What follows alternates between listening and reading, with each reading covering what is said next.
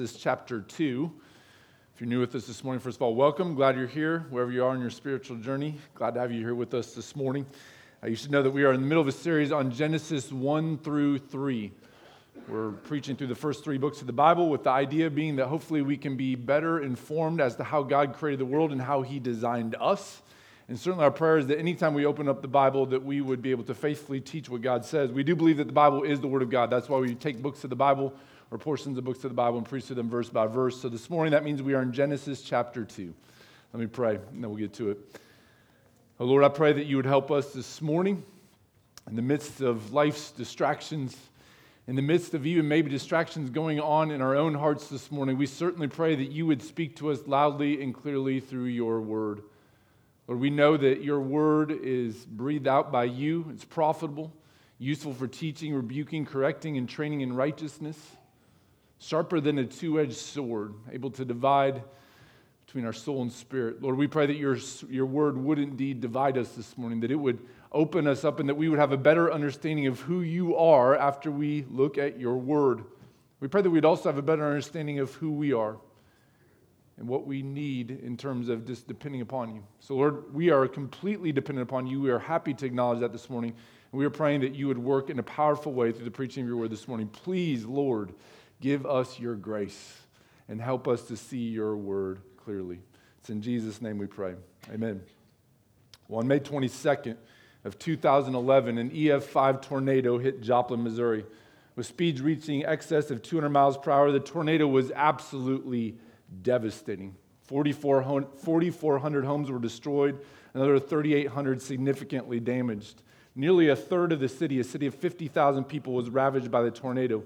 Most tragically, 161 people died, more than 1,300 injured. It was a tornado of epic proportions. To this day, it's still considered the costliest tornado in United States history, with damages estimated to be over $3 billion. The pictures from the aftermath of the tornado are overwhelming and heartbreaking at the same time. In fact, I thought it might be helpful to show some of the pictures this morning. This is one of the more iconic pictures where you can just see the devastation that had come and swept through Joplin. Another is like it. I'm channeling my inner Seth this morning. Hopefully, this works. There we go. So, we have a second picture of just the absolute total chaos that happened when this tornado ripped through Joplin. You may remember it a little over 12 years ago now, or almost 12 years ago now. As much as those two pictures tell a tale, though, and obviously a picture like this does tell a tale, to understand the true effects of the devastation, I think it's sometimes helpful to know what things look like beforehand. So, to that end, I'm going to show you a picture of East 24th Street in Joplin before the tornado.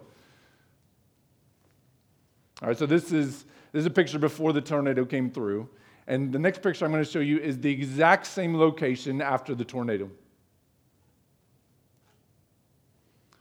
Obviously, you can tell there's just widespread devastation. But as much as it's helpful to see a picture like that and be able to understand the devastation, perhaps it's best to see them side by side. So, this picture, on the left of the picture, you see the baseball fields and everything over here. This is before the tornado. And then on the right of the picture, you have the exact same location after the tornado came through. You can understand the devastation when you see them side by side. In fact, I would say this sometimes it's hard to know how devastating something is unless you know what it looked like beforehand. In the case of Joplin, the before pictures certainly help us understand the truly destructive nature of the tornado. But more than that, for residents of Joplin, those before pictures also had to be useful in helping them to think about what rebuilding looks like. When all you see is devastation, remembering what things looked like before the devastation allows you to have a better understanding of what things ought to look like and what they might one day look like again. And actually, I think that's the point of contact with our passage today. I'm not talking about Joplin this morning to be flippant or because I want to show some crazy pictures. I fully recognize the devastation in these pictures is real. For people in Joplin, their lives were affected in just awful ways. So I'm not showing these pictures to try to get your attention this morning. Rather, I think these pictures, and in particular the before and after pictures, a picture like this one, serve as a powerful visual of what we see happening in Genesis 2 and 3. In Genesis 3, which we're headed towards here in a couple weeks, there's an event of cataclysmic devastation. Sin enters the world and it destroys everything. In fact, as devastating as the Joplin tornado was, the event in Genesis 3 is infinitely more destructive. But when sin entered the world, it didn't disaffect one point at one, or excuse me, one town at one point in history. It affected every person in every place on the planet since. Nothing has been unaffected by the devastation of sin. And so when we look at the world now, all we see is the after picture. We see the devastation. Now, because Jesus has come and his kingdom has invaded, there's evidence of rebuilding. Praise God for that. But the devastation is still widespread. And that's where the before picture becomes important. The before picture helps us to understand the way things were originally designed and the way that things what might one day be again. And in Genesis 2, what I'm going to argue this morning is we have that before picture. We have a picture of what the world was like before sin ruined everything. Or to put it in visual terms, we had up just a second ago, if the picture on the right of the devastation is Genesis 3, the picture of the before is Genesis 2. This is what it looked like before everything was ruined. And what I'm going to argue this morning is that studying the picture of the before helps us to understand the way things are supposed to be and the way maybe things will be one day again. So I said, let's get to it then. Let's get to the before picture. And let's pray that in doing so, we can better understand God's original and good design and thus be better equipped to live in light of that design.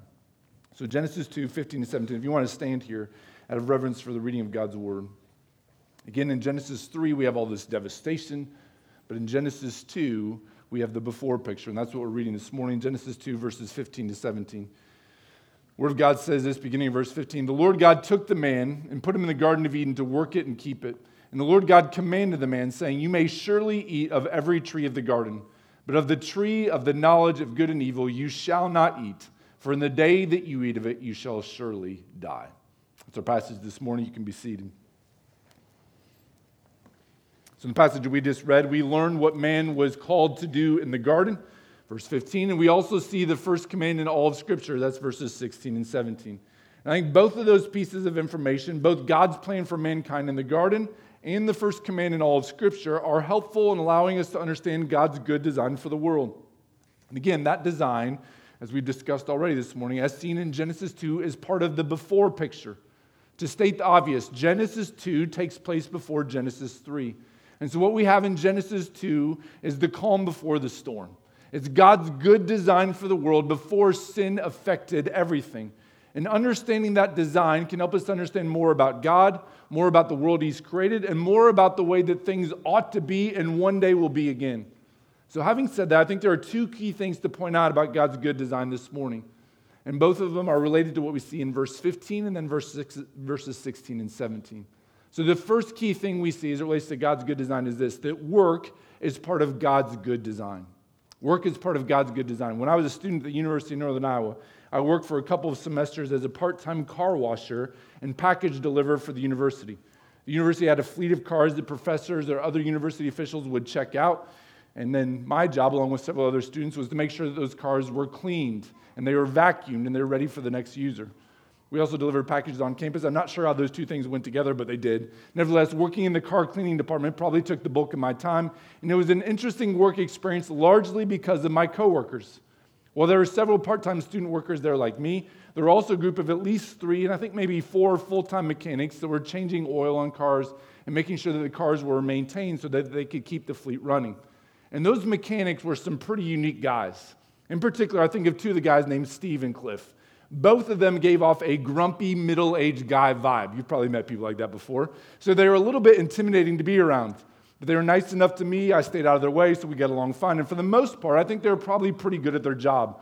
They showed up day after day. It seems like the cars kept running, so I think they were doing a good job. But the thing you need to understand about them is they both seem to genuinely hate their job. They seem to genuinely hate their job. I can remember several conversations where they were actively counting down the days until they could retire. And it's not like they were that close to retirement. Both of them had at least 10 years to go before they could retire. But in their minds, the countdown was on because for them, work was miserable. Now, listen, I get it. As Genesis 3 will make clear, work on this side of the fall after sin entered the world is oftentimes difficult and just plain challenging. We deal with thorns and thistles. We deal with difficult people. Stuff breaks, things go wrong. And sometimes there are problems that can't be fixed. To use language of Genesis 3, by the sweat of our brow we eat bread. Work can be strenuous and exhausting and stressful. But hear this work itself is not the problem. In fact, work, as we see here in Genesis 2, before the devastation, was part of God's good design. Look again at verse 15. Verse 15, God gives this I guess, task, if you will, to mankind. The Lord God took the man and put him in the Garden of Eden to work it and keep it. Now, notice here in verse 15, God does not put man in the garden so that he can relax and drink lemonade and take a lot of naps. Now, there's nothing wrong with relaxing or drinking lemonade or taking naps. In fact, I would commend them to you in moderation. But the point is, God put man in the garden to work it and keep it. Adam did not sit around all day eating ice cream sandwiches and watching otters play in the river. He was working the garden, he was keeping the garden in good condition. And in fact, probably looking for ways to cultivate things and make them better.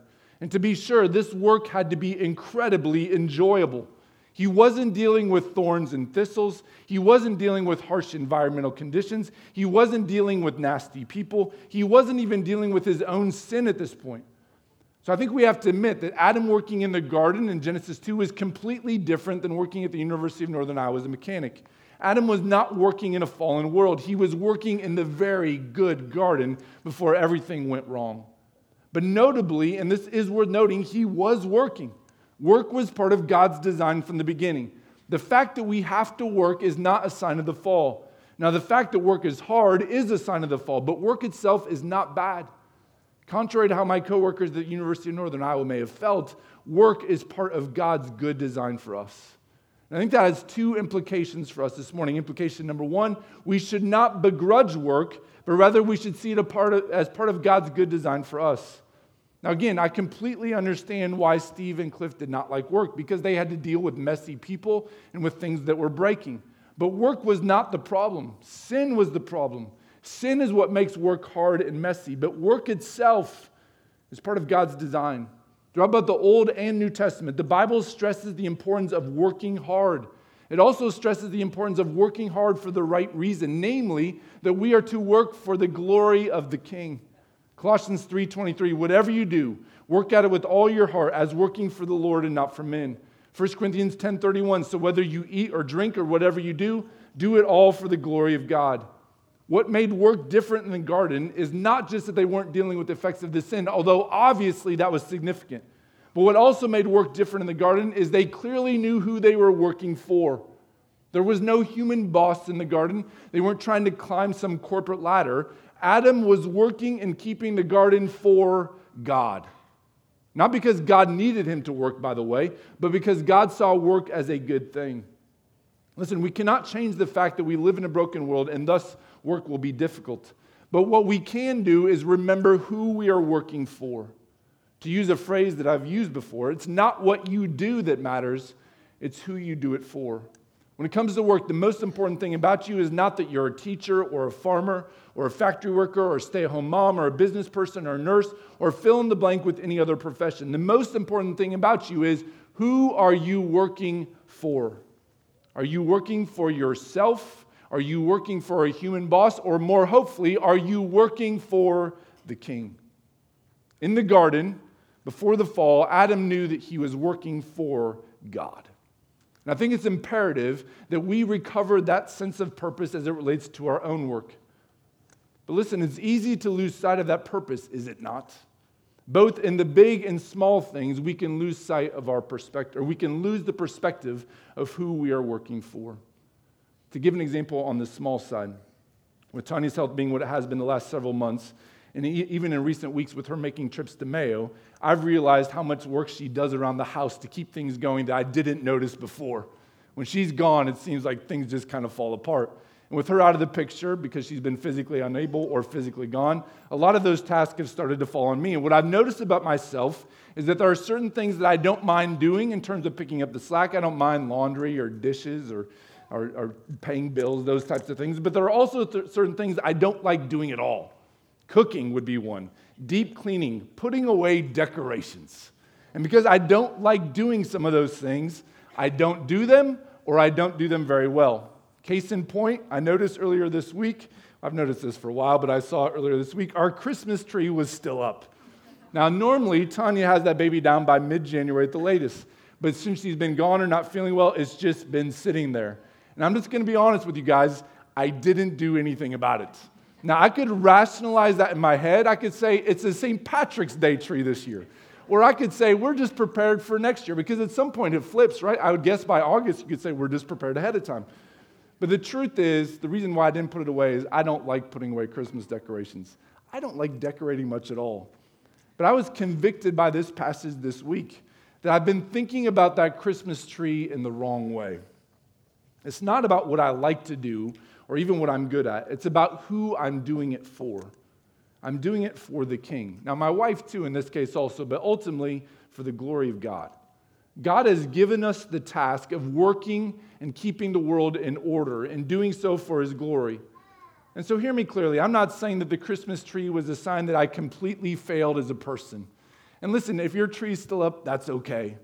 But for me this week, I was convicted. I've been thinking about that small task of work in the wrong way. And so this week, when Tanya was gone to Minnesota, I took down the tree. Now, I will say, I didn't enjoy it a ton. I'm just going to be honest. I imagine that taking down Christmas trees before the fall would have been a much more enjoyable experience. And I will also add this when Tanya came home, she did have to move some things around. So my decorating eye is not the greatest. But I will say this it was refreshing for me to remember why do we do what we do? Why do we work? Whether it be work as a vocation or work in our homes, it's because we're doing it for the glory of God. So, listen, to return maybe to the big picture here for a second. I don't know what your work situation is. Maybe you love your job, maybe you hate your job. Maybe you have a great boss, maybe you have a terrible boss. Maybe you're your own boss, and maybe you're a great boss to yourself or a terrible boss to yourself. Maybe you get paid a lot for what you do, maybe you don't get paid at all. Maybe you work at home, maybe you work in a big office complex. Maybe you make widgets or send emails or change dirty diapers or plant crops or crunch numbers or sell things or teach kids or fix cars or feed cows or babysit or maybe something else. I don't know exactly what you do, and I certainly don't know exactly how you feel about it. But what I do know is this your ultimate task is to work for the king. To work in the garden and keep the garden implies that we are to maintain and improve the world around us through our labor. And again, keep in mind, what we're seeing here in Genesis 2 is before the fall. This is part of God's good design. We are working for the king. So, whatever you do, no matter how mundane the task, do not lose sight of the ultimate purpose. Your work matters simply because of who you are working for. So I think that's one implication of work being present in Genesis 2. We should not begrudge work, but rather we should see it as part of God's good design. Implication number two I think we can assume that work will also be a part of the new heavens and the new earth. When we think of heaven, we tend to think of heaven as being somewhere up there. And if we're honest, I think we're all a little bit worried that heaven might be boring. As I've said before, I think some of us have this idea that heaven is going to be one really long church service. And we already think an hour is long enough, right? So the idea that we'd be doing this eternally feels really hard. But when we think about heaven in that way, I think we're missing the way Scripture talks about the glory that is to come. Heaven will not be up there in some ethereal space. When Christ returns, the new heavens and the new earth will be here. Furthermore, as evidenced in Genesis 2, work was not something that went into effect after the fall. It is part of God's good design from the beginning. From the beginning. So I suspect that we will also be doing work in the new heavens and the new earth. And if that sounds discouraging to you, you're thinking, I don't want to work, then I'll just say this. The reason it sounds discouraging to you is because you've never worked in a world without sin. And you've never worked in a world in which you are completely free from sin. Work is only hard and miserable because of our own sin and because of the sin that surrounds us. To be free from that sin, and to be free from the thorns and thistles of the world and to work freely and joyfully for Him will be a glorious thing. Now, I have to admit, I don't know exactly what this will look like. It's hard to even imagine working in a world without sin because most of our work now entails counteracting the effects of sin. So I don't know what work in heaven will entail. I don't know what it exactly entailed in the garden. Maybe in glory, I will discover the incredible joy of taking down Christmas trees in a non fallen world. I kind of doubt it because I doubt there'll be Christmas trees, but the point is, whatever we do, it will be for the glory of God and it will bring intense joy and incredible satisfaction because we are working for the King. Listen, work is part of God's good design. We see that here in Genesis 2. Before the fall, there was work. He tells Adam, and as a representative of mankind, work the garden and keep it. So that's one thing we see here about God's good design before the fall. But there's a second piece of God's good design that we need to point out in Genesis 2, and that's this learning to trust God is also part of God's good design. Now let's read verses 16 and 17 here. Verse 16 And the Lord God commanded the man, saying, You may surely eat of every tree of the garden, but of the tree of the knowledge of good and evil you shall not eat, for in the day that you eat of it you shall surely die. Now, before we talk about the prohibition of verse 17, which gets most of the attention, it's worth pointing out here that the overall tone of verses 16 and 17 is one of generosity and blessing and extravagant provision, which, by the way, is entirely consistent with the first two chapters of Genesis. Throughout the first two chapters, what we see again and again of God's character is that He wants to pour out blessing on His people. And we see that here again in verses 16 and 17. Now, we tend to focus on the prohibition of not eating from the one tree, but notice the generosity of God in verse 16. You may surely eat of every tree of the garden. Now, as we learned earlier in chapter 2, the trees in the garden were pleasant to sight and good for food. So when God tells man in verse 16 to eat of every tree in the garden, he's not saying, go ahead and eat of all those terrible trees. The one good tree I'm keeping from you, the rest of them that are terrible you can have. That's not what he's saying because the trees that he gives were pleasant to the sight and good to the taste. He's giving them the best of the best. I can only imagine what this must have been like. When we lived in Amarillo, we had a peach tree in our backyard. It was pretty finicky and sensitive to weather, and we were not great peach tree farmers, whatever that looks like. So, in the five years that we were there, we only got one good crop. But the year that we did get a crop, it was amazing. It's one thing to eat a peach at the store, and you can have a great peach at the store. It's another to eat it right off the tree. The juice and the flavor explode in your mouth. And if that's what peaches taste like from a less than healthy tree in a fallen world, I can only imagine what it must have been like to have tasted the fruit in the garden. For that matter, I can only imagine what it must have been like to look at the trees in the garden. When I was about 13, we went to Redwood National Park in California. And even as a 13 year old boy, I thought those trees were awesome, which is something that a 13 year old boy usually does not say about trees on a regular basis. So, if that's what trees look like here, this side of the fall, what must they have looked like in the garden? For a tree to be pleasant to the sight, what would that even entail in a pre fall world? It must have been staggeringly beautiful. And the trees that you could eat from must have been incredibly enjoyable. And the point I'm making here is that in his generosity, God gives man access to all of those trees, including even the tree of life. We tend to focus on the negative prohibition of verse 17, and I understand why, is that prohibition raises some serious questions. But do not neglect to see the extravagant provision of God. Think about it this way if someone told me that they would take me out to any restaurant in Omaha and I could get whatever I wanted and they would be happy to pay for it, and the only place I could not go to is Texas Roadhouse. I might have questions about the Texas Roadhouse prohibition, but at the end of the day, it would seem my focus should be on their generosity. They'll take me any place and they will pay for me. It seems that my first instinct should not be to be like, why can't we go to Texas Roadhouse? My question should, or rather, my instinct should be to give thanks. Thank you for being so generous. That's what we're seeing here in verses 16 and 17. There's extravagant generosity on God's part. You may eat of any tree of the garden. But that said, there is one exception. There is a negative prohibition here. You may surely eat of every tree of the garden except one. And that's what we see here in verse 17.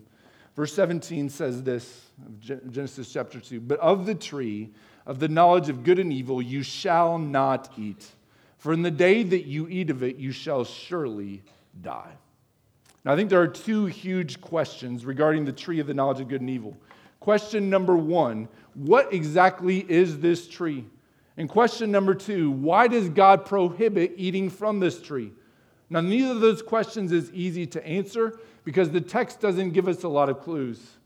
But having said that, if we take into account the immediate context of the passage and the overall teaching of Scripture, I think we can at least begin to take some educated guesses here. For example, as it relates to the first question, what is this tree? Author Justin Taylor helpfully walks through the contextual and scriptural evidence and summarizes his conclusion in this way. He says this Perhaps it's best to regard the knowledge of good and evil as something like mature or independent wisdom, insight, and discernment, with the tree representing an improper way to attain it. It's that last line about the tree representing an improper way to attain it that I think helps us to start to put the puzzle pieces together. God wanted Adam and Eve to know the difference between good and evil, but He wanted them to learn that difference by trusting Him and trusting Him at His word. To quote Bible scholar Franz Delitzsch, the tree of knowledge was to lead man to the knowledge of good and evil. And according to the divine intention, this was to be attained through his not eating of its fruit. In other words, Delitzsch is arguing that if Adam and Eve would have obeyed and not eaten of the fruit, they would have learned what is right and wrong. But they would have done it the right way by trusting God. At the end of the day, I think that's the purpose of this prohibition. It was an opportunity for Adam and Eve to trust that God knew what was best. And in trusting him, they would grow in their worldly, or excuse me, in their wisdom and in their discernment. The tree of the knowledge of good and evil was not bad in and of itself. It's not that the fruit was poisonous, the disobedience was the poison. The tree simply represented an opportunity for Adam and Eve to trust God. Would Adam and Eve trust that God knew what was best for wisdom and life and thus follow God's command to not eat of the tree? Or would they defy God's warning and try to take things into their own hands? Now, sadly, we know the answer to that question. They ate of the forbidden fruit. And in doing so, they demonstrated their lack of trust in God. And as a result, they would indeed die just as they were warned an immediate spiritual death in which they would be cut off from God's presence, and an eventual physical death in which they would return to dust. At the end of the day, excuse me, at the end of the day, the tree was about trust. And in that, again, I think we learned something important. Learning to trust God is part of God's good design. God did not tell Adam and Eve why they shouldn't eat from the tree of the knowledge of good and evil. He just told them not to eat. And I think the reason for that is because it was never about the tree, and it was always about trusting God. Learning to trust God is part of God's good design for our joy. We don't need all the answers, but we do need to learn He can be trusted. Let's be honest here. God usually does not let us know why He does what He does. Why did your loved one die? Why did your body break down? Why is someone that you love sick? Why did that relationship that you cherish crumble despite your best intentions? The truth is, we usually don't know the answers. We could speculate about what God is doing, but most of the time we're left to wander in the dark. But what if that wandering in the dark is part of the point? What if one of the points of suffering and difficulty is drawing us into deeper trust and dependence on God? A couple of months ago, when we were at Mayo, a friend of mine sent me an article entitled The Long and Lingering Tale of Suffering. The article was about the ongoing challenges of suffering, and the whole article was helpful for me, but one section stuck out, so I'm just going to quote it at length here. The article said this God doesn't leave us to fend for ourselves. We may feel alone, but we aren't.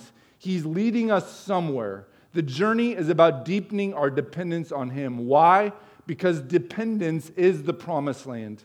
Hear that clearly. A life of dependence is the truest, most real hope in our lives. Our hope is in Him, not some location outside of difficulty. In other words, trusting God is the goal, it's the promised land. Now, this is hard, isn't it? Because if I'm honest, what I really want in my case, is for God to heal both my wife and son. And if that can't happen, what I would like to know is why is he doing what he's doing? But I'm slowly coming to the realization that healing and or getting answers for my questions are not the end goal. Now, perhaps God will bring healing. Perhaps we'll even start to see some of the reasons. We've already seen some. Maybe He'll give us more. But the end goal is not healing. The end goal is not getting my question answered. The end goal is trusting God. And that means sometimes we have to follow him in the dark. We have to admit, Lord, we don't know what you're doing, but I know you can be trusted, so I will submit to you. Listen, trusting God is not just a necessity in a broken world. As evidenced by Genesis 2, it's part of God's good design from the beginning. The question is, though, will we trust Him? Will you trust that His commands are good, even when the culture disagrees with those commands? Will you trust that He knows what's best even when things are hard? Will you trust Him at His word even when He doesn't explain Himself? Trusting God is part of God's good design for us. Now, in saying that, it's probably worth acknowledging Adam and Eve failed to do this, but there was another who did not. Perhaps not coincidentally, in another garden, Jesus was tempted to not trust the Father.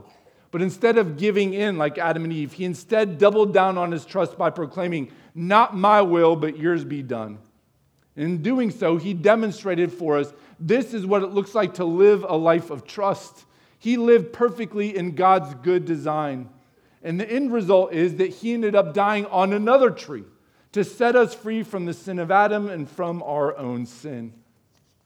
And so while we may not always live perfectly trusting God, and while Adam and Eve certainly did not, there was one who did.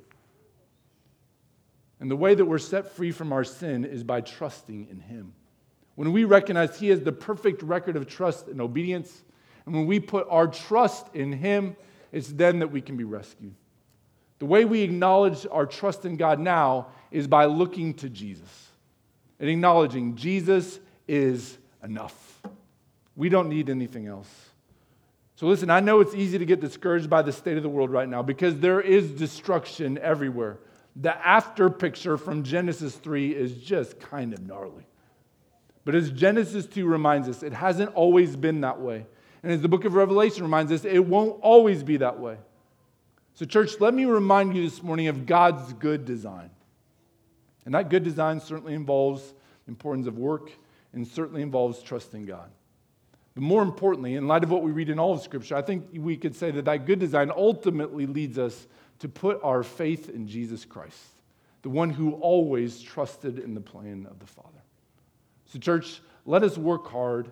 Let us also be a church that trusts God, but most importantly, let us be a church that looks to Jesus, the one who perfectly lived out God's design. Let's pray. Oh, Father, we do pray that you would help us to live in light of your good design. We pray that we would embrace embrace the difficulty of this world while trusting you. Maybe embrace is the wrong way. We want to lament the difficulty of this world, but we do want to embrace our trust in you. And so, God, we pray that you'd help us to walk that line. Lord, help us to lament the fact that things are not what they ought to be. We see the after picture and it's awful. Help us to remember what things were like before and what they will one day be like again. And help us to live in light of that. It's in Christ's name we pray. Amen.